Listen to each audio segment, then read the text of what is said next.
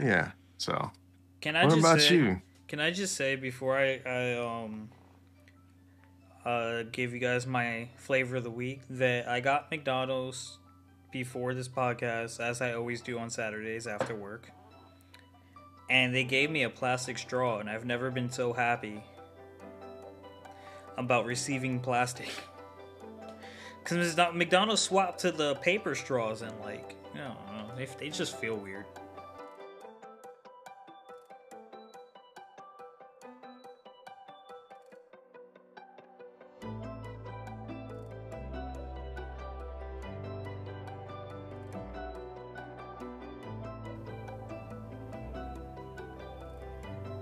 Oh, you were counting down, but I was doing intro? Yeah, dog. I said I'll do the countdown. Oh, oh, I get it, I get it. Yo, ladies and gentlemen, welcome back to the Herbal Herbal Synergy Podcast. I'm your host, Sinji, and with me, as always, Irby. I'm all fucked up right now. What's up, Irby? You know, the usual. Nothing too much.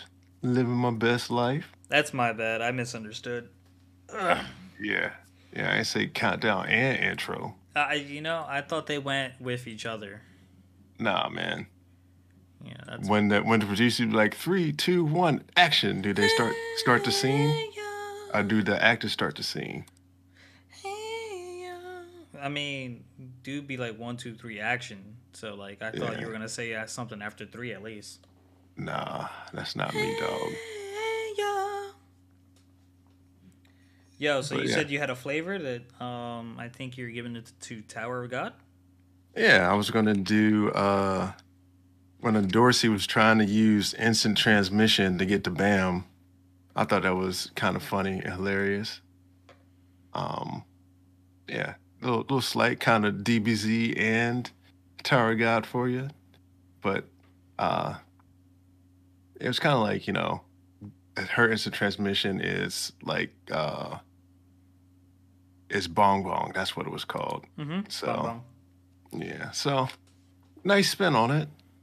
Thought it was funny. Nice tie in. Don't mind that sometimes. hmm But yeah, so Can I what just about say, you? Can I just say before I, I um uh give you guys my flavor of the week that I got McDonald's before this podcast, as I always do on Saturdays after work.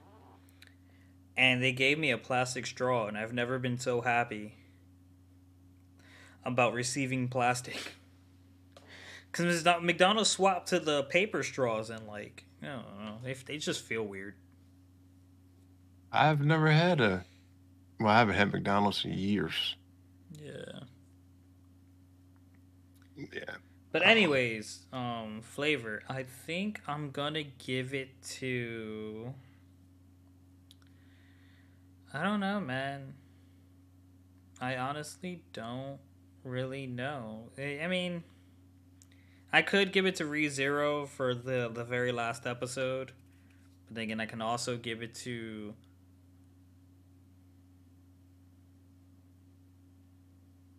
Yeah, we're, we're gonna we're gonna go ahead and give it to uh, ReZero, the episode where um the last episode where brother and sister unite. My man just straight up said, "I'm out the sanctuary. I'm about to celebrate by beating this black bitch or some shit like that."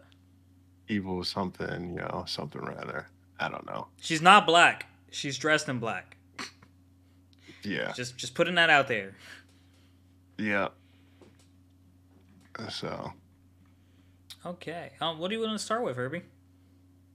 uh you wanna get into some super? Yeah, we can do some super. Um, there's not much to divulge here. Uh, Granola got his ass beat by Gas, and Vegeta being the the guy who comes in second all the time, that guy that he is, um, without even any explanation, just gave Goku the rest of his energy. and said, "Hey, don't waste it. Go do what you do." And Yeah. Goku went Ultra Instinct, I believe. It's kind of hard to tell, black and white. You know, he has many hair colors now. And Yeah. to keep the rest of the area from danger, he instant transmissioned them to the planet. What's that guy's name is? um, I forget, I forget his name. Uh, Jaco. He- some planet Jaco was on, and Jaco was like, "Oh, this is easy," and well, it's about to get a lot harder. And yeah. there, that's all there really was to that episode. It was kind of setting up Goku's fight because you know, LOL, Goku always finishes enemies. yeah. But I have an interesting question for you, Irby. Mm-hmm. Which form do you think takes um, superior? Which form do you think is superior, Ultra Instinct or Ultra Ego? And why? Probably, probably instinct because uh, Goku's the main character. See that my reason was instinct because Vegeta's whole premise, even though they gave him that form to compete with Ultra E- uh, Instinct, haha, Vegeta doesn't want to do anything the way Goku does it. Which he had no problem going Super Saiyan one and Super Saiyan two, but we got and Super Saiyan red, Super Saiyan blue. And just like, LOL, I don't want to follow Kakarot, but we're Saiyans and pretty much have the same forms. Yeah. But I just think Vegeta's um, whole transformation is based on using damage to amplify power. Well, Goku's Ultra Instinct is based on not getting hit and, well, really not getting hit. Yeah. So, like, Vegeta, and we've already know, uh, pr- the show's already proven that Vegeta can take too much damage. So yeah. I was just like, all right, way to give him a form to try to compete with Ultra Instinct, but doesn't really compete with Ultra Instinct. Well, you know they got to do that because that's uh, Dragon Ball Z. So Dragon Ball Super. yeah, it's all the same to me. Mm. All right, do you want to talk about Boruto? Yeah. Well, a couple I- other things. I had a um Oh, okay. for Super. I kind of liked how uh, uh, Gas shot out um his his eyes. I was like, oh, shot him in the eyes. That was gonna be one of my flavors. Uh, Yeah, it was so kind of brutal. I was like, ooh, yeah, shot out his eyes. Uh, and then he had that little moment with Goku. He was like, oh, why aren't you angry? And He's like, oh, I'm mad, but the anger messes up with my my form. So I thought that was notable to mention. Goku knows how to control, but Goku's always Yeah. kind of known how to control his rage for a Saiyan. But yeah, well, part of the the whole Saiyan thing is being controlled rage, I guess you could say. But um, But he can't have any anger theory, in that. the, yeah, Vegeta's theory in the past was anger was the key to the to the power, and like Goku's thing is I can't be angry or my power Well- won't work. that's for Ultra Instinct. But the the, the first Saiyans thing that it's all about rage Mm-hmm. for theirs. So the Well- Ultra Instinct was different. So um, For some reason, I thought like since we're like heavily mentioning Bardock, Bardock, how do you pronounce his name? Bardock. yeah, and Go- Goku's mentioning like, "Hey, I don't know anything about that." And It's like, why do I feel like Goku's gonna gain memories at some point? he shouldn't gain memories because I, I just feel like he shouldn't. But that's me. um, but yeah. So into Boruto. So I kind of skimmed through it just to see what was going on, so like I, I know what what happens by the end of this chapter yeah, and why it's it kind happens. it's kind of funky. So uh, Naruto runs to Boruto. Um, he he's kind of I think Boruto's still dead at this point, and uh, Kawaki got some main strength and the karma back, and you know he killed Boruto, and uh, they're like, oh, now you don't have a sacrifice for the divine tree. So Code tries to flee, but he doesn't. Kawaki shrunk the the claw marks so so he couldn't use them. And then Kawaki proceeds to lay a beat down on Code and it's like, I'll eliminate anyone threatening Lord Seven's life, even my bro. I, this was almost gonna be my flavor of the week, but you know, it's notable to mention.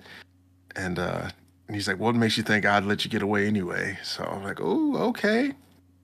And then my man Naruto is in a stupor over Boruto, and Shikamaru yells at him to get a grip. He's like, You're the Hokage, remember? And uh She's like, Boruto chose this to protect the rest of us. And then Kawaki goes to kill Code, but doesn't really kill him. He pulls that little boy Daemon out and reflected Kawaki's attack at him, knocked him out. Um, so also Lane talks to him. And Shikamaru's like, we should deal with Kawaki since he murdered in cold blood. And Naruto's like, I don't want to hear it. I, I want to abandon him. Says that it's not his fault. He didn't do it alone. Gets spilled about his family. And Shikamaru's like, he killed your son, Boruto. And then Boruto awakens. And uh, Momoshiki saved him. And because he used the remaining 18% or whatever, Momoshiki can't revive. But uh so doesn't it just essentially he, mean that like he um stalled the process? No, I don't think he can. He, I don't think he can come back at all because he had to use his own material to keep him from reviving. Because he kind of explained it to him, was like, "Well, I can't come back, but um, you that just means you now are a full whatever, and you can still be sacrificed to the tree." So he's like, "Oh, that happens, but there's gonna be more stuff coming on." So. Okay, so Boruto won't ever get taken over. I might, I might start reading again soon. Yeah, I, I don't know. It, it's it's interesting now. It's def way better reading it versus watch, definitely better it. watching it. But like, it's those moments like when Naruto said bye to Kurama. Like you, you should watch those episodes. Nah, that's too sad. I want to cry. oh my god. But yeah. So I guess um I'll go into Jujutsu now. So oh, uh Jujutsu, short and sweet. Unlike fucking Chojin. Yeah, yeah I, forty five chapters of fucking nothing. Yeah. Um so this one, so Yuta notices he's being watched by a couple high level sorcerers. And we find out Yuta can use positive energy from reverse, uh, reverse positive yeah, energy. Yeah. Uh, from reverse control technique to dispel a cursed spirit. And there's this little cockroach thing that he's fighting, and Yuta's on the ropes. And he's like, I don't want to use my cursed technique, to, uh, positive energy to, you know, I don't want to reveal it. But he ends up kissing the cockroach to kill it, and he gained five points. Fucking he ends up kissing it. yeah, it was the quickest way. And the lady pops down. She's like, "Oh, I see you know how to use um, reverse flow positive energy technique." So I'm like, "Oh, okay." She better move real quick. That sword about to come spinning. Yeah. So, um, that was yeah, nothing too much there. Yeah. So got that done which are you more excited about talking? Um, Tower of God or My Senpai is Annoying? Mm, Tower of God or My Senpai is Annoying. Let's see. Ah, they're they're equally. I feel like uh, Senpai is a little quicker to talk about. All right, let's go through Senpai then. Yeah, so let's see. Let me scroll through my notes here. Take your time. Um, episode four, Igarashi yes. gets a cold and a fever, which was a little confusing to me. Like, you can have both. I, mean, I guess it's not. Yeah. So, um, so Crazy she's out sick. yeah. Is she? Uh. I forgot to mention this last week.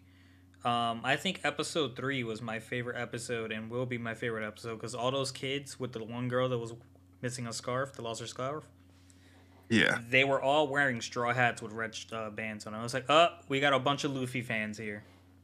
Mm-hmm. So, um, yeah. So she sent out a, a, a text message to the group chat, but uh, Takeda doesn't get it because he has a old Nokia phone. So Igarashi, she's like jumping down the rabbit hole. She thinks she's gonna die. She's like, "What if I I die? No one knows." And da da da. So, um, so then she's like, there's no food in the house. So she goes to leave, and Takaba shows up just as she's about to leave. And she's just like, he, he has food and stuff. And she's like, wait, can you cook for me? And uh, so he cooks food and and she eats it. Yeah, udon. And later on, she's kind of embarrassed about the state of her place. I'm like, why, girl? You, you got to feed him sick everyone knows. and uh, says something about she had quite the fever, and they, you know, they leave whatever. Um, so, and then he tells her I should get a smartphone, and and she's like, yeah, I come on next day off, and they go cell phone shopping. And this part was funny too. The clerk says, "So, you're shopping with your daughter?" yeah. How about how my man spent like all night just trying to send a thank you text? Yeah, he's really computer illiterate or phone illiterate. So so then uh Natsumi calls calls Igarashi and she starts chiding her and she's like, Well, I saw you someday with a big old burly man. And the next day Takada gets a cold. And so the reverse thing happens. She shows up with him for food and she cooks for him and the oven mitts. I thought this was another funny part. She was like, she called a strikeout a home run, which is kind of funny. She was like, home run. Because she's like, these are like baseball mitts in her mind. And let's see. So then she feeds him and he tells her she would make a great partner for someone one day. And I was mm-hmm. like, oh man, you don't get the hint. So then we find out Takada gets his cold from standing under a waterfall for his training, which is crazy. And this was the other part that was funny too, how she she touches his face and was like, "Oh, you're so scraggly." And she like screams and he wakes up and he's like, "What are you doing?" And then she judo chops on him on the back of the neck and then leaves. So I was I was thinking, I was just like, okay, because like obviously the show points at the love interest in the office, but Igarashi and Takeda are like completely incompatible uh, when it comes to like sizes. Like she barely reaches his kneecaps. How are those two supposed to have an intimate relationship? Size don't matter, dog. Bruh, he will break her. He might. He might not. You never know. She would have to pray that like all his size went to the rest of him. Maybe. I don't know. But anyhow. I'm just saying, that's like a football player, football linebacker, and a midget. Sometimes it happens that way. Mm. Sometimes it doesn't. But anyhow, um, so the next episode is Valentine's Day Sympathy and Natsumi and Igarashi go to a movie, and she's kind of glowing because some little kid uh, called them both ladies because they got lost. He's like, "I'm lost. I don't know where to go," and she's like, "Thank you, ladies." Yeah, Igarashi was feeling herself like, "Yeah, someone saw me as a woman." Yeah. So then we find out that uh, Shaku uh, Sakurai is going to make chocolate for the whole office and Igarashi is looking for Takeda, who's out on a conference call. And the chief calls him, and she's like, "Oh, you just leave the office." And then he's like, "Oh, that means she's going home too." So he ended up inviting Igarashi out to dinner. And I'm See, like, "Oh, that was snap. interesting that he thought about her." I was like, "Oh, okay." Yeah, I mean, I don't know. It could just be like a friend thing. Like, hey, I'm in the area. Want to get some dinner? Listen, yeah, motherfucker, sure. this is a show you pick. You might as well support them. Shoot, you don't know. I just be looking. Um, so anyhow, uh, so she agrees, and she's just like she just runs out the office. She's like, "Oh, I'm going out, leaving out, bye." And, and she's just like, "Yeah, girl, get it." Yeah, and then so the little boy from earlier is being accosted by two villains, and Takada saves him, and it turns out it's Sakurai's little brother. And Takeda's like, "Oh, hey, y'all want to get some ramen with us?" And Sakurai's like, "Nope, we're, we got something else to do. Goodbye." And so then they go to the place, and we found out his first name is Furami, and he's always uh, there eating there. And the, the ramen shop owner is pretty pretty cool too he was talking about his Valentine's Day special, which is like chocolate noodles. He and his motto is like always pushing the envelope. So I kind of respect that. And we found out Tak- Takeda or Takeda isn't much for the sweets, and then my man Kazuma, he had it down bad. I was, I was like, man, my man going through it because he didn't seen. He saw old girl with with Yeah. uh, her brother, but her brother was standing on Yo, a ledge, so he looked super tall. mentally fucked for the Yes. next 24 hours. yeah. Like, He's floored, speechless, couldn't even. I was like, "Damn, my man really going through it right now. overpouring drinks, not playing games, just laying in bed thinking. Um, probably overpouring the coffee. I don't remember what he was doing at work, but at some point he was just continuously pressing the buttons for machines for drinks to come out of the vending machine. I'm like, there's no way you put that much change in the machine. What are you doing? You broke it. It- yeah, it might be one of those ones where like it, you just have like an account set up and then you can just keep ordering as long as there's money in your account because we have one of those at my work. Mm-hmm. So, um, but yeah, so he did that, and chocolates are in the office. They get, they're giving out, and Kazuma's still in the daze. Um, so Suko took he took his chocolate, and he confronts her, and she sho shoves her homemade chocolate with vodka down his throat. I thought that was funny too, because I'm like, it kind of led me to believe because she was like, "Oh, I like water," so now I'm thinking about that that vodka water bottle. Was that really water or was that really vodka? So I don't know. I don't know, man. She a little different. She is real different.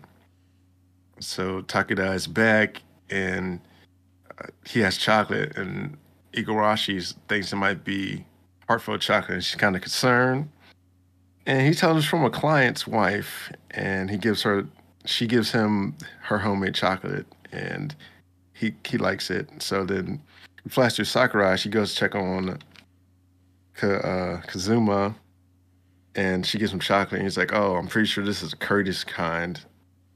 And she's like, "It's the thought that counts. I know I can't make homemade chocolate, but it's still chocolate." And he's like, "He's like, well, I just saw you with that guy." He's like, "Oh, you mean my brother? Looks like someone got the wrong idea." and so they they end up like I guess cleaning the air there, and then Igarashi she goes and hands Kazuma a report, and he's like, "Oh, this is the most I've ever seen him smile." And oh, girl changes the the situation with the quickness. so she's like, "Oh yeah, well, this, that, and the other." Uh, so she changed the subject. And next one, Grandpa Hearts Igawashi. Starts off with a text from Grandpa about dolls, and Sakurai wants to send him a, a picture, and then sends him like a feudal picture, and Grandpa is mad. So you didn't tell me you was dating some lug, and You know, he came over immediately. yes, and then so uh, we find out that it's Igawashi's and Takada's birthday. They share the same birthday, which is weird. Uh, Well, what's so really th- weird is that they didn't notice already, considering she's been there for a year already. I thought she was there for two. Yeah, it's just like so. Like this is her. No, well, she's been there for a year already. This is her second year. Okay, yeah. But um, I mean, sometimes you don't you don't really know. I I, I myself don't go around advertising um when my birthday is. So so then they agree to get gifts for each other, and then Grandpa shows up at the store, and then they have some words, and then they go out drinking, and Gramps asks her if they're dating, and she's like, nah, whatever. She's like, oh, do do do. So then Grandpa goes sees a movie, and then this movie gives him like a whole revelation about stuff, and he's like, he he texts her, "Who are you?" and then he goes fishing, and Takada's there. So then they go on like a whole, "I got to outfish you," and it turns into that uh, male ego driven conquest of stuff so so that happens and it's like a they go to batting cage and they they do their and they just continue and then we they end up making amends and we find out that she's 23 Yep, I thought she was like Yeah. 19, but I like then I thought about it, I was like, oh yeah, college. Yeah. So. Yeah. So. Then I thought this was another interesting part. She can't put eye drops in her own eyes. so she gets talking to the helper. He's like, "You really ought to learn how to do that for yourself." Oh, And so I also, then- I also noted that I think Grandpa's uh, voice actor is Blackbeard. Yeah. Well, on um, in the dub version, it's uh, Grandpa from Kenichi. Oh really? Yeah. Hmm. Uh, and yeah, the sub version is I believe is Blackbeard because the laugh you you can tell from the laugh. Yeah. Um, Uh. I, I I will talk about ReZero, switch things up a, a little bit. Oh, it wasn't wasn't all the way done yet. No, Yeah, because uh, later on they go and they're going all getting dinner, and uh, sh- Igawashi getting picked on by some people, and then Grandpa and Takeda comes in and handle them. So that was it. Last little blurb. yeah, that little So that little that little bit of five minutes. yeah. So Okay, all right, all right. And we move on to ReZero, and then Irby can end us off with some TOG. Mm. sheer will. Mm. Okay. The permafrost of Elior Forest. And in this episode, Emilia is talking to Pandora, and Pandora is guaranteeing Emilia, they're like, hey, you open this door, I'll go. No problems. No smoke. And I'm like, yo, is she telling the truth? She could be telling the truth, but she's a witch, can't really trust her. And then we find out nobody. Emilia, if she imagines the key, the key shows up, but only Emilia can do that because she is the chosen one for the door. And then Pandora is like, you have two paths ahead of you. One where you keep your promise and try to get what you want, and it's very difficult. The other one, you break your promise and you can safely assure that I go away. Everyone lives. Well, Emilia decided to keep her promise. And Fortuna shows up and it starts attacking the witch. And um uh Pandora's like, You dirt you certainly are her mother and Fortuna's like, I'm not her mom. I can never be her uh her great parents. My brother and his wife entrusted her to me. I'm just like I don't really I still don't get the whole mother thing, but okay. And then like found the witch was just toying with Fortuna mentally, and Goose, uh, Betelgeuse showed up, and like he was such enraged that like he thought Fortuna was Pandora and ended up stabbing her with unseen hands. And I don't he- think he's. I don't think he saw her as Pandora. I think she. She like projected herself as, as um, Pandora or F- Fortuna. You know, probably because she did that. Or because earlier she made um, made Emilia look like her, and Fortuna smacked her.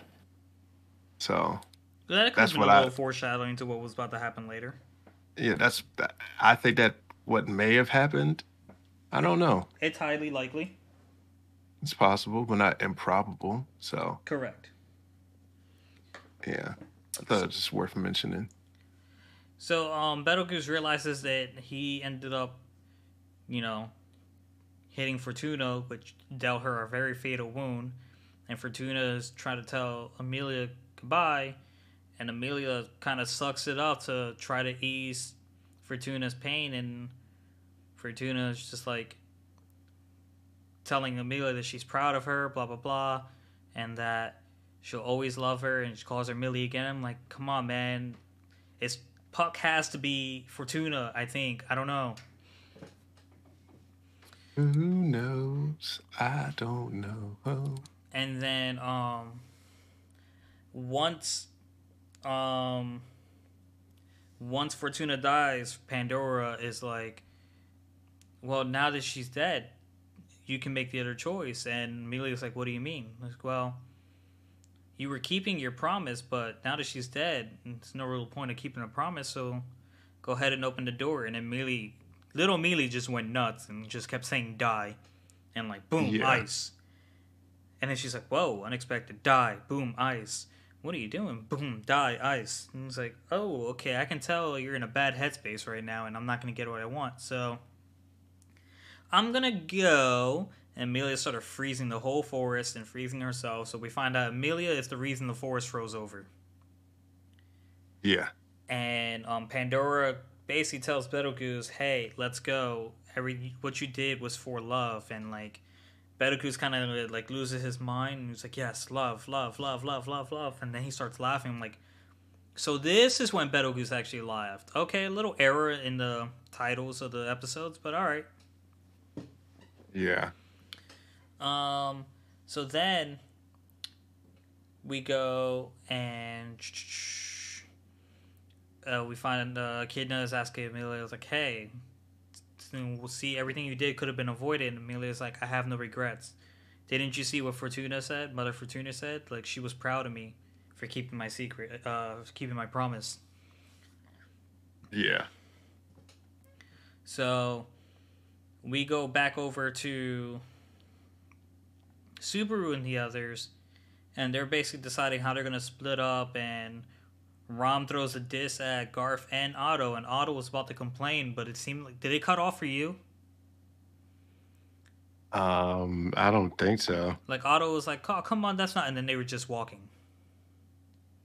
I I think it did, or he cut something short. I don't know. Okay, so they go over to Roswaal's, um, where Roswaal's at, and he's fully dressed in paint again. And we find that Otto actually left quite the impression on Roswaal, and Subaru went there to get Roswaal to surrender. So, next episode, the beginning of the sanctuary and the beginning of the end, I'm actually going to steamroll this episode, or at least the flashback.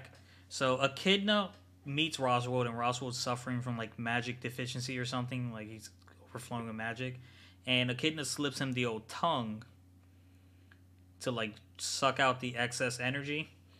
And Yeah. they kind that's when they kind of became like a band of four. So it was Betelgeuse, uh, not Betelgeuse, I'm sorry, Roswaal, Betty, uh, Ryuzu, and Echidna. And they were just kind of their own little crew um, Roswaal and Echidna, and presumably uh, Betty were, or Ryuzu too. They were all working on putting a barrier around the sanctuary to keep um, what's the, what's the guy's name? Hector, the devil of melancholy, away. Yeah. And they were running out of time, so Running out of time. they decided that's how Ryuzu decided that she would be the core, and that's why she's in that crystal in the the present. And Subaru was telling Roswaal all this in hopes that he would surrender, but Roswaal's like, "What's that got to do with anything?" And he's like, "Can't you uh, see that like people are not as weak as you think?" It's like, "No, people are all weak." And this is why I can't fold because weak uh, feelings are weak emotion or weakness. Feelings are a weakness, and I wasn't really understanding what Roswaal was trying to do. But what I did get out of this was that Roswaal has been alive for 400 years, Yes. and that does make that makes no sense to me. I get why Betty's alive for 400 years; she's a spirit. Ryu's is alive for 400 years because she was created and she's frozen in a crystal. Echidna is I don't know if she's alive, but She's a witch. she's so- a witch, so I don't know what Roswaal's deal is. Mm, I don't know either.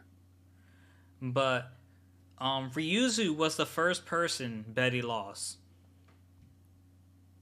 And like Yeah. Betty really cared about Ryuzu and was not okay with this plan.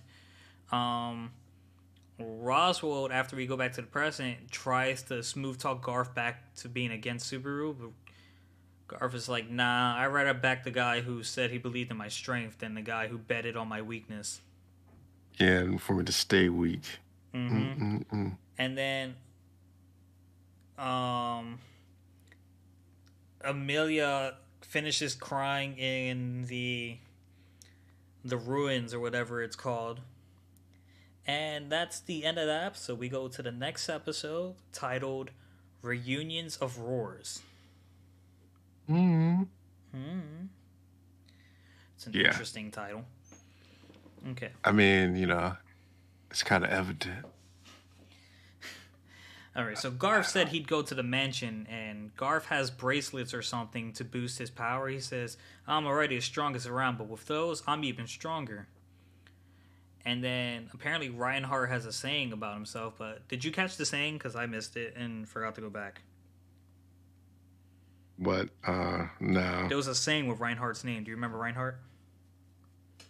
No. The guy from like um season one that saved. Yeah, the, the night. I remember him, but I, I don't remember the saying. Yeah, it was something to like he put people's minds at ease, and Subaru was like, "That guy is still alive, and he already has a saying about him." Yeah.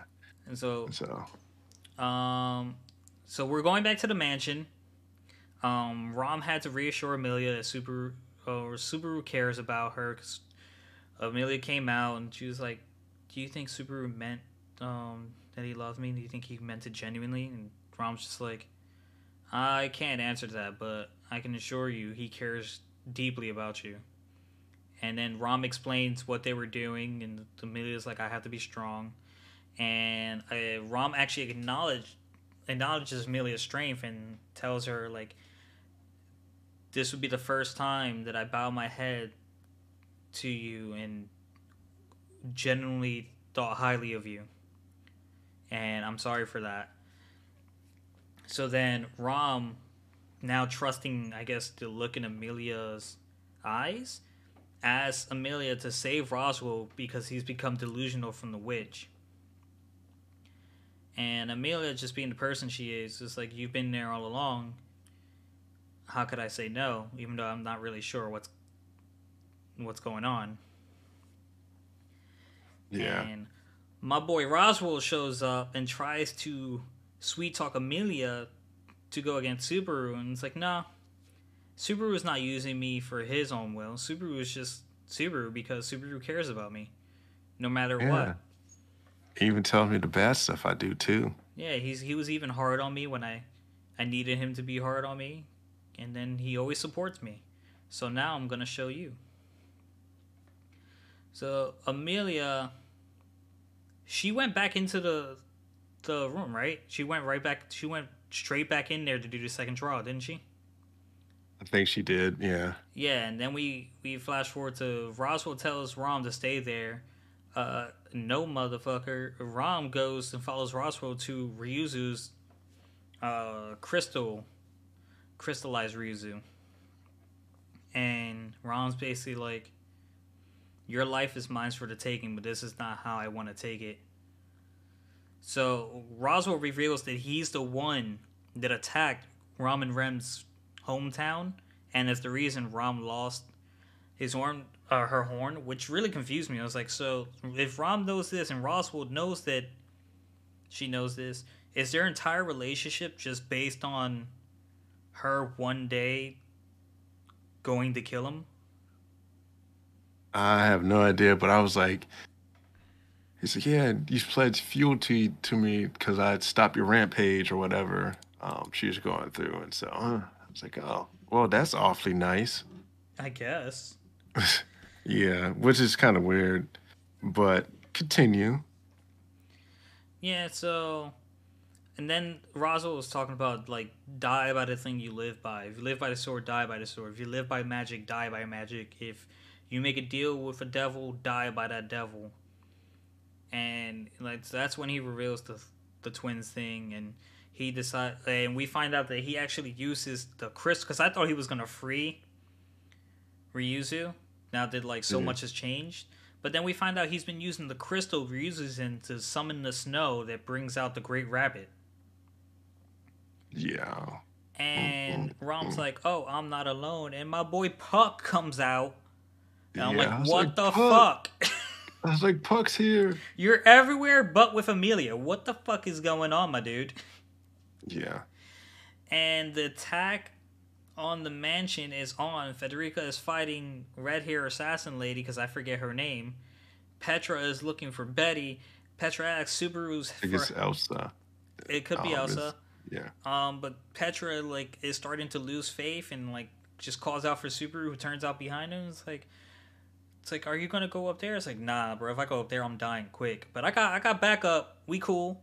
And then Garf comes in to save his big sis, who's big sis, and he's like, should I be calling you big bro? And she slaps him. I thought that was a funny touch too. It's like big bro. And then he's Yeah. like, but you gotta beat it, sis. I'm gonna need the focus if I'm gonna um, beat the bitch in black. Yeah. and I'm just like, okay, all right. I have less questions than I usually have, but I still have questions, and I need the next three episodes to get answers. But I'm I'm good for now. Yeah. I was like, oh man. Big bro, that one made me laugh. I was like, big bro. So, mm-mm. Oh, yeah, good, good episode, good chapter. I was like, Puck, Puck's back. they were good. It's like, yay for Puck. so now that I feel like I feel like Puck, maybe Puck is. Does that make him either a free spirit or like is he contracted to Subaru now? I have many questions about Puck's uh, involvement in all this. I feel like Puck just Because he broke his That's like contract the- with Emilia, but he's still around. Does that mean he has a contract with someone else now? maybe maybe he doesn't need a contract. Maybe he can just do what he wants to do. But like the contract with Emilia help bolster her powers or something. Mm-hmm. So I don't know. We'll see. We will. So yeah, good times. A little TOG, my dude. Yes, some Tower of God. So, Tower God season two, episodes two sixty two to two sixty nine. Uh, so we get here and Yuri tells the Dorsey to stop beating on Rachel. Bam shows up to check on Rachel. Hwaryun is talking to someone and, and says, Tell Madorico if he wants to make a deal, wait till after we get off the train. And she will do as the elders say. So Evan overhears her and she asks why she doesn't want to go to the hidden floor of Bam. And she and he asks her, does she know what's on the floor? And she's like, the evil sleeping that Jahad left there after becoming a god. I'm like, oh, okay, it's gonna get interesting. So then the group meets up in the parts and they just decide to split into two teams, uh, into two groups. Uh, Yuri takes Conan and Dorsey to fight the big monsters that will spawn all, going to the floor, and everyone else deals with the little monsters. And they attack together in a group, and Rachel gets attacked and her monster protects her. Kun's group defeats the boss monster, and the hidden interest room uh, of the past opens up but isn't actually open. And and then um, Wang Nan is being told uh, by Karaka to uh, summon Viol. He doesn't want to do it, so Karaka threatens to kill Miseng, and Wang Nan notices the ring on his finger and asks to talk talk to him alone for a minute, but he doesn't. Uh, Wang Nan tells him he has one like his ring, and then we flash to Hockney, and Hockney wants to talk to Bam about Rachel. Tells her he has a strange feeling about Rachel, and he feels the energy of death. And the Bam's like, okay, well, we'll just keep an eye on her. So then Karaka stopped crushing them to talk to Wangnan, and Wangnan tells him he has the same ring, and it's, and it's from the red light district. Also, that he has no recollection of that certain place and Wang Nan was raised by a nanny. He didn't know his parents. The ring she gave him was a token of being a prince. She dies one day and tells Wang Nan she's sorry for not raising the king's seed as well as she should have. And my man Wang Nan thought that she loved him, but she was just doing a job. Uh, so then an acquaintance of herds came by and told him that the ring was an important key for him to climb the tower. He said if you ever meet someone with the ring, only ask him to confirm it and Wangnan asked him about the red light district and why they uh, share parts of the same key. He asked Karaka, and Karaka asked Rand to him the ring if he wants to know the truth, and he's like, I can't. Rachel has it. The door opens. Bam and company confronts Karaka. Uh, Yura thinks Rachel's come to save her. I'm like, what a joke. Rachel didn't come to save you. So so Bam goes to save Miseng and Karaka attacks, and then the master key activates and all the stuff starts turning loose. So it happens. Uh, the door starts open, they all get sucked in, they go unconscious. Bam wakes up alone and gets attacked by some creatures. Kun defends the other. Rachel is also separated, and Hockney is kind of sick from being there.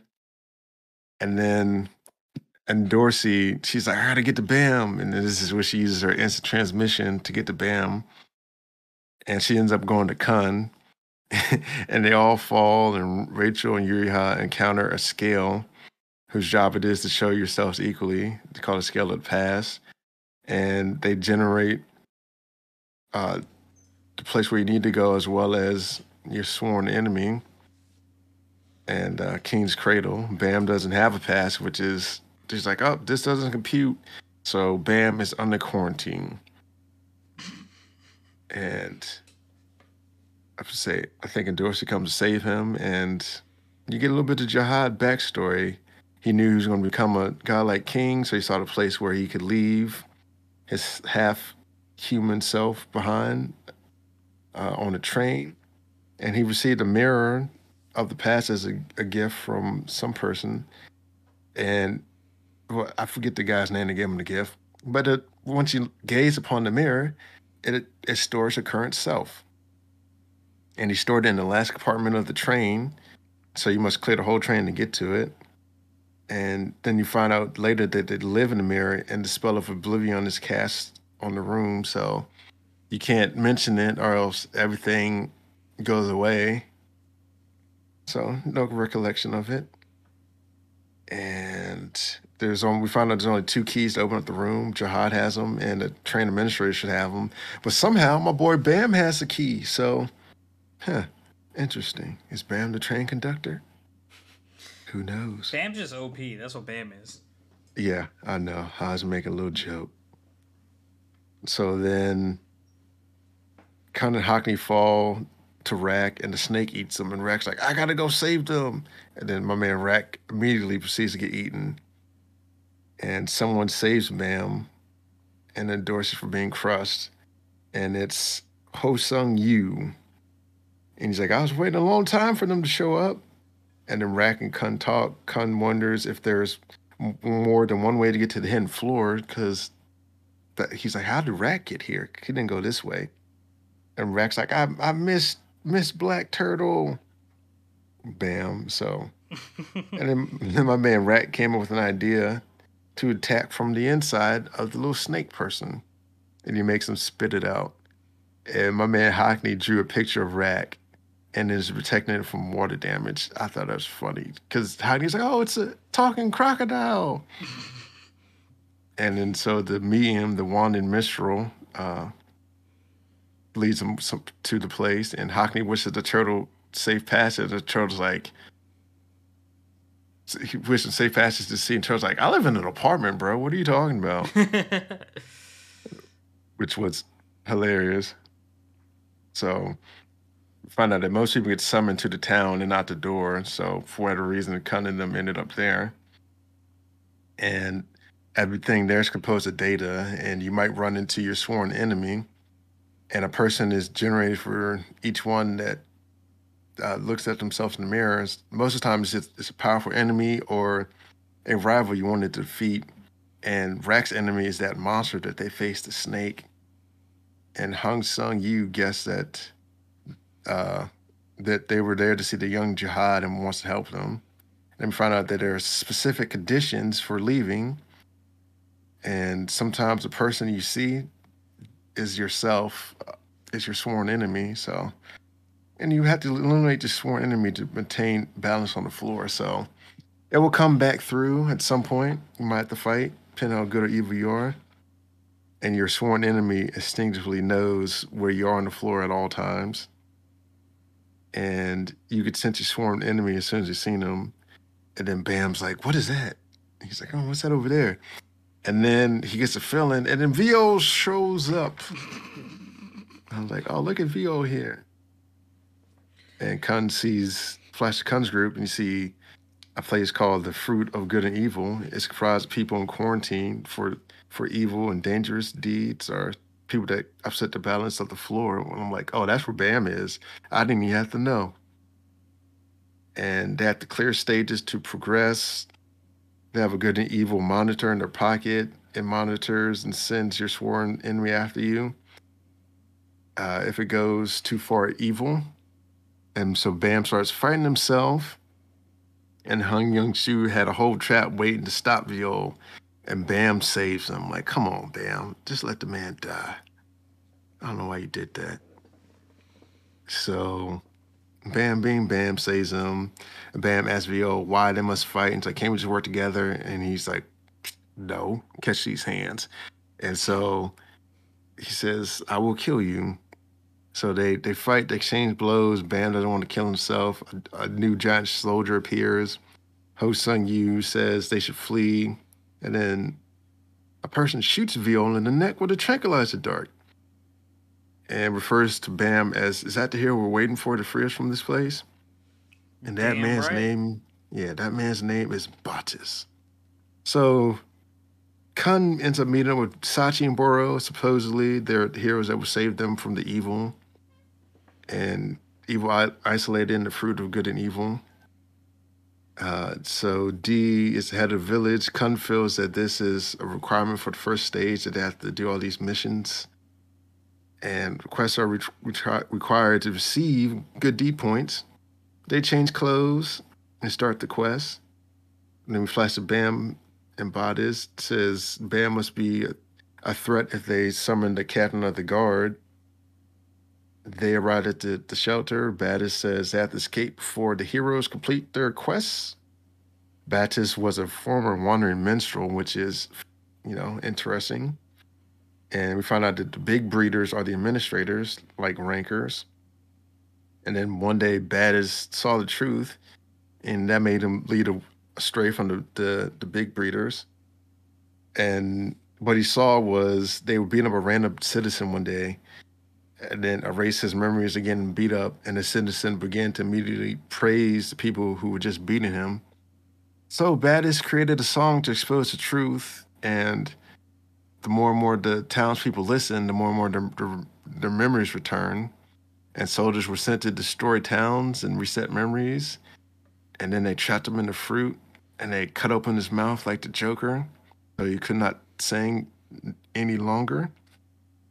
Then they curse his daughter so she could never learn to speak. I'm like, that's unforgivable. Yeah, that's and uh, the breeders, yeah, breeders can adjust data. And so we flash to Kun's group, and Rak says he doesn't like that sneaky look on Kun's face, and it makes him nervous. And the big breeder is the person that watches over the mirror, Jahad's lapdog.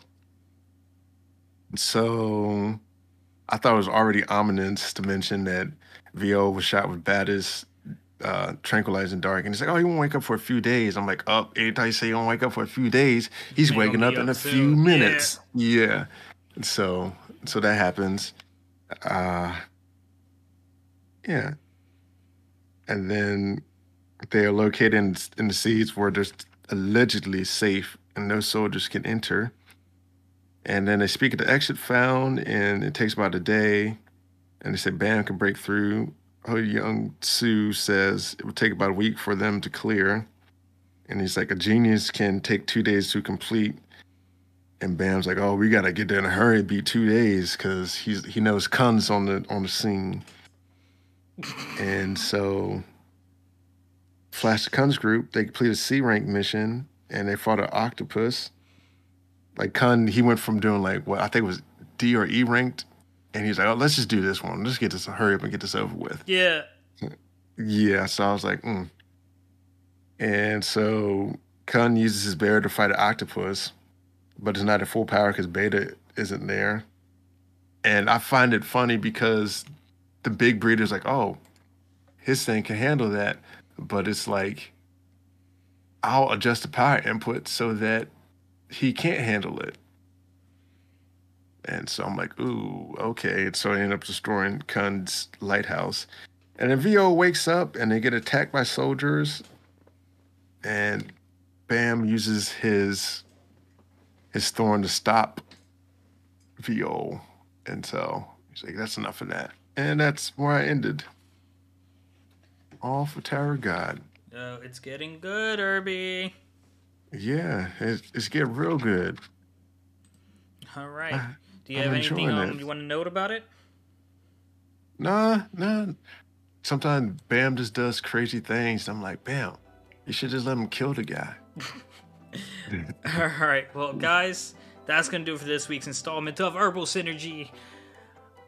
Uh, I had something to say. I just dropped it. But hey, man, like, comment.